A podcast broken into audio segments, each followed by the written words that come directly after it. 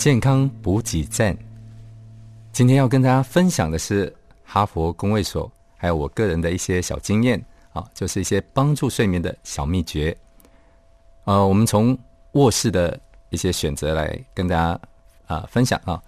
第一个，在卧室方面，我们要选择比较舒适啊，有支撑力的床，这个大家都应该知道。第二个就是室温最好是要保持在舒适恒温的状态。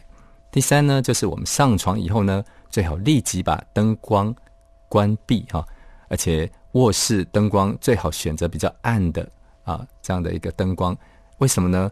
因为啊，我们在睡觉的时候会分泌一种叫褪黑激素，如果太亮啊的灯呢，就会影响这些褪黑激素的分泌，所以它呢就会影响我们的睡眠啊，所以最好就是要关灯啊。那第四呢，就是卧室最好能够啊隔音安静，还有很重要一点就是我们要选择遮光比较好的窗帘啊。有的人窗帘布很薄，所以早上的灯光一进来，它其实就啊容易被。啊，这个就会起床啊，所以如果选择遮光性比较好的窗帘啊，也是对睡眠会有些帮助啊。那么个人的行为方面呢，就是例如说啊，我们尽量哈，在一天里面避免喝太多的咖啡跟茶。有的人是喝一点点咖啡或茶就睡不着哈，那这个自己应该知道。那呃，罗贝多老师说是啊，你看 OK。然后另外就是说啊，尤其呢，我们在睡前八个小时最好就不要喝这些刺激性的饮料哈。那呃，睡前三个小时内尽量避免喝酒，为什么呢？因为其实喝酒了以后啊，我们的这个肌肉会放松了哈。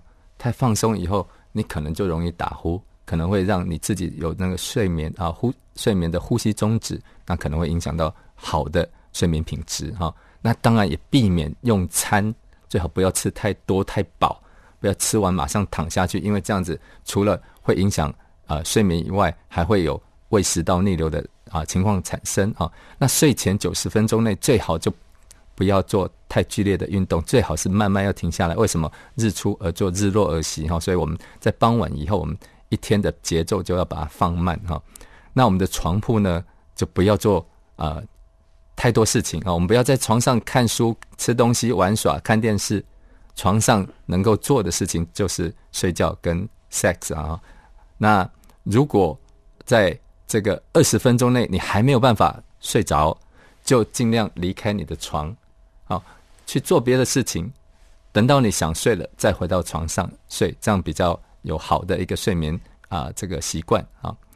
那睡眠的策略就是说，我们最好每天呢哈。设定闹钟，让你每天在啊定时的时间起床啊，这样就会规律啊。规律以后你就习惯，习惯以后就会让睡眠一直维持的在比较好的情况啊。那还有就是说，有的时候你失眠了，万一前一晚睡不好啊，尽量不要试着说睡得晚一点，睡到很长的午觉哈，想要来补前天不够的睡眠，其实反而就是。啊，累啊，没关系，就晚上再去睡啊，这样比较不会让你的生理时钟会紊乱啊。那如果长期我们维持很好的睡眠习惯啊，那这样子我们啊之后就会养成一个比较容易啊不失眠的这样的一个睡眠的一个品质，然后会变成睡得好啊。只要我们把睡眠规律了啊，那还有一点就是，如果白天我们可以运动一下。让自己其实可以消耗一些体力啊，晚上也会睡得比较好啊。那还有一点就是啊，在晚上啊睡前，有的人习惯喝点啊热水，泡个温水澡，或者喝点啊热牛奶、温牛奶，也是可以帮助到睡眠啊。